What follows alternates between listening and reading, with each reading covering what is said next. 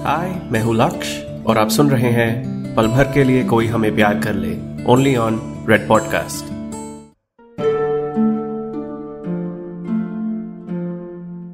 पल भर के लिए कोई हमें प्यार कर ले। एपिसोड सेवन तुम्हारी फेवरेट चीज़ क्या है? जब मैं आठ साल का था ना? तब मेरे स्कूल में एक नई टीचर आई थी, आर्ट्स पढ़ाने। तब तो वो बहुत बड़ी लगती थी, लेकिन सच में थी बीस इक्कीस साल की। और उस टीचर का नाम था मारियाना। और मैं तब उस उम्र में ये मारियाना मैम ठीक से कह नहीं पाता था। तो उन्होंने मुझे कहा था कि मैं उन्हें मेरी मैम बुला सकता हूँ। मेरे लिए तब ये ये छोटी सी बात, मेरी उतनी छोटी सी ज़िंदगी का सबसे बड़ा हिस्सा थी। क्योंकि मैं जानता था कि पूरी दुनिया में सिर्फ़ मैं हूँ जो मारियाना मैम को मेरी मैम बुलाता है। तो ज़ाहिर है कि मेरी मैम मेरा पहला प्यार थी। और वैसे ऑफ़ कोर्स मैं तब जानता था कि वो मुझसे बहुत बड़ी है तो ये प्यार तो एक तरफा ही होगा। लेकिन ये जानने से मुझे कोई फ़र्क नहीं पड़ता था। मैं पूरी तरह समझता था कि ये बात हमेशा सिर्फ़ मुझ तक ही रहेगी। और मैं इसमें खुश था, क्योंकि मुझे लगता था कि मेरी मैम के साथ जो वक्त था मेरा, वो मेरे लिए काफ़ी था। इनफैक्ट वो मेरे लिए बहुत था। एक हफ़्ते में एक घंटे की थी हमारी आर्ट्स क्लास और वो मेरी तब की ज़िंदगी का सबसे अहम एक घंटा होता था।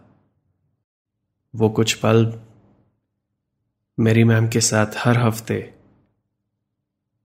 शायद ही कोई ऐसे पल हैं मेरी ज़िंदगी में उस वक्त के बाद, जिनमें मुझे उतनी खुशी मिली है। तो एक दिन, आज क्लास में, मेरी मैम ने कहा कि अपनी फेवरेट चीज़, चाहे वो कुछ भी हो, उसकी पेंटिंग बनाओ। मेरी तो एक ही फेवरेट चीज़ थी, मेरी मैम। लेकिन यह सिर्फ़ मैं जानता था। उन्हें कैसे बता सकता था? डर था मुझे कि अगर उनको पता चल गया तो शायद उनके साथ मेरा ये वक्त और उस वक्त की खुशी शायद खत्म ना हो जाए। वैसे मैंने उस दिन से पहले कभी ज़्यादा सोचा नहीं था ये ड्राइंग पेंटिंग के बारे में। लेकिन इतना तो जानता था कि मैं ठीक ठाक चीज़ें बना लेता हूँ। तो उस दिन, आठ साल की उम्र में मैंने एक फैसला किया, एक रिस्क लिया। मेरी तब की ज़िंदगी का सबसे बड़ा रिस्क। मैं मेरी मैम को अपनी पेंटिंग से यह बताऊँगा कि वो मेरी फेवरेट चीज़ है पूरी दुनिया में। तो मैंने एक पेंटिंग बनाई, मेरी मैम की आँखों की, सिर्फ़ उनकी आँखों की, जो वैसे अरे, तुम्हें तो ये बताया ही नहीं। मेरी मैम की आँखें बिल्कुल नैना जैसी थी।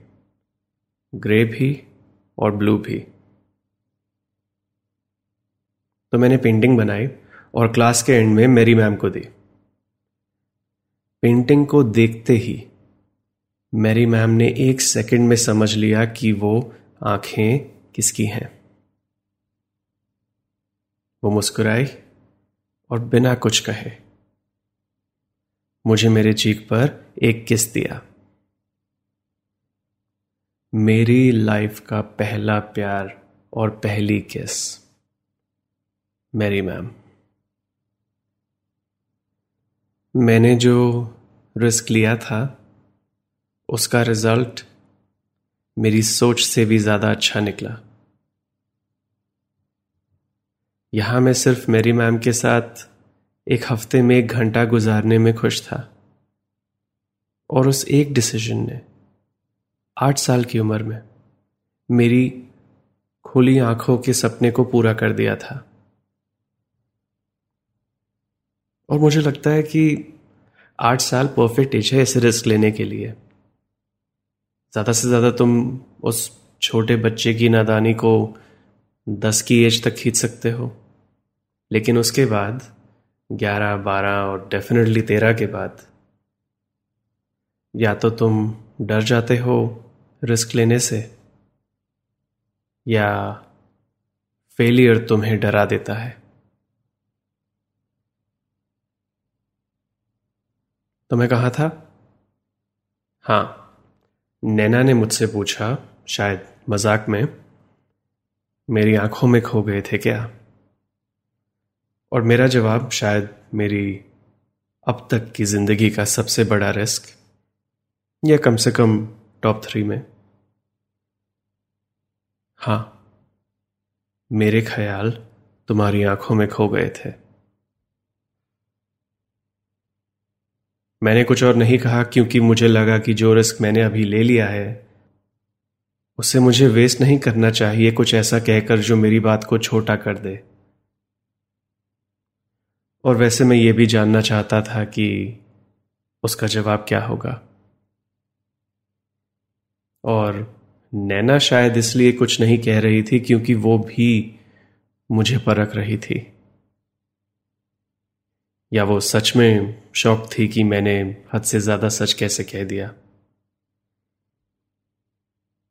मैंने कहा था ना तुमसे, ये पहली मुलाकात एक खेल ही है। तो कुछ और लंबे पलों के बाद नैना ने कहा, सिर्फ़ एक शब्द। सच? हम्म तो मैं सही था। वो मुझे एक और मौका दे रही थी, पीछे हटने का, बात को रिवाइंड करने का। लेकिन मुझे अब पीछे जाने से क्या मिलता? कुछ नहीं। और क्योंकि मैं कभी इससे ज़्यादा आगे गया नहीं हूँ तो बस ये जानने की क्यूरियोसिटी थी कि इससे आगे क्या है। उसी के बल पर मैं टिका रहा। और नैना से कहा, हाँ, सच। मेरा जवाब सुनते ही जैसे कि नैना की आँखें और बड़ी हो गई थी। ऐसा लग रहा था कि मैं अब उसकी सोच में और जगह ले रहा हूँ। शायद अब वो ये सोच रही है कि ये बात अब यहाँ से कहाँ जा सकती है, क्योंकि फिर उसने पूछा, क्यों? ऐसा क्या है मेरी आँखों में? मैं तुमसे पूछता हूँ, ऐसे सवाल का सही जवाब क्या है? क्योंकि मेरे पास इसके दो जवाब हैं और दोनों सच हैं। एक जवाब यह है कि उसकी आँखों को देखकर मुझे मेरा पहला प्यार, मेरी पहली किस, मेरी मैम की याद आ गई। ये ये सच है, लेकिन शायद वो सच नहीं जिसकी वो उम्मीद कर रही है। दूसरा जवाब, और दूसरा सच ये भी है कि नैना की आँखों को देखकर मुझे एक एक फीलिंग आई, जो तुम्हें बताई थी कि उसकी आँखें ऐसी हैं कि नीले आसमां में बारिश के बादल छा गए हों।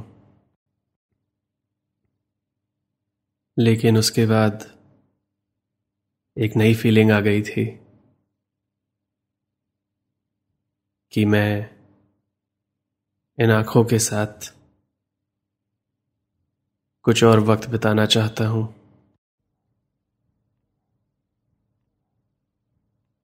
तो अब सच तो तीन निकले। मैंने तुमसे कहा था ना कि तीन टाइप की सोच होती है। ये हैं तीन टाइप के सच। एक जो उससे कह सकता हूँ। एक जो खुद से कह सकता हूँ। और ये आखिरी वाला, जो मैं उस पल में खुद से भी नहीं कह पा रहा था।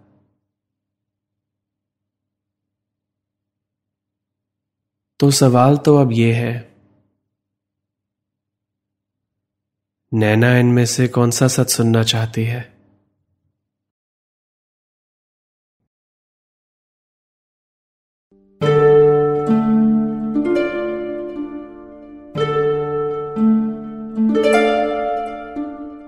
मेरा नाम है लक्ष दत्ता और आप सुन रहे हैं रेड एफएम का पॉडकास्ट, पल भर के लिए कोई हमें प्यार कर ले। मेरी ये कहानी आपको अभी तक कैसी लगी है, मुझे बताइए। इंस्टाग्राम फेसबुक ट्विटर कहीं पर भी मुझे ढूंढ लीजिए और बताइए। और आप इस शो को जहाँ भी सुन रहे हैं, रेड एफएम की ऐप में या किसी पॉडकास्ट ऐप में फॉलो या सब्सक्राइब कीजिए नए एपिसोड्स की नोटिफिकेशन के लिए। मैं मिलता हूँ आपसे अगले एपिसोड में, आगे की कहानी सुनाने के लिए। यह है, पल भर के लिए कोई हमें प्यार कर ले।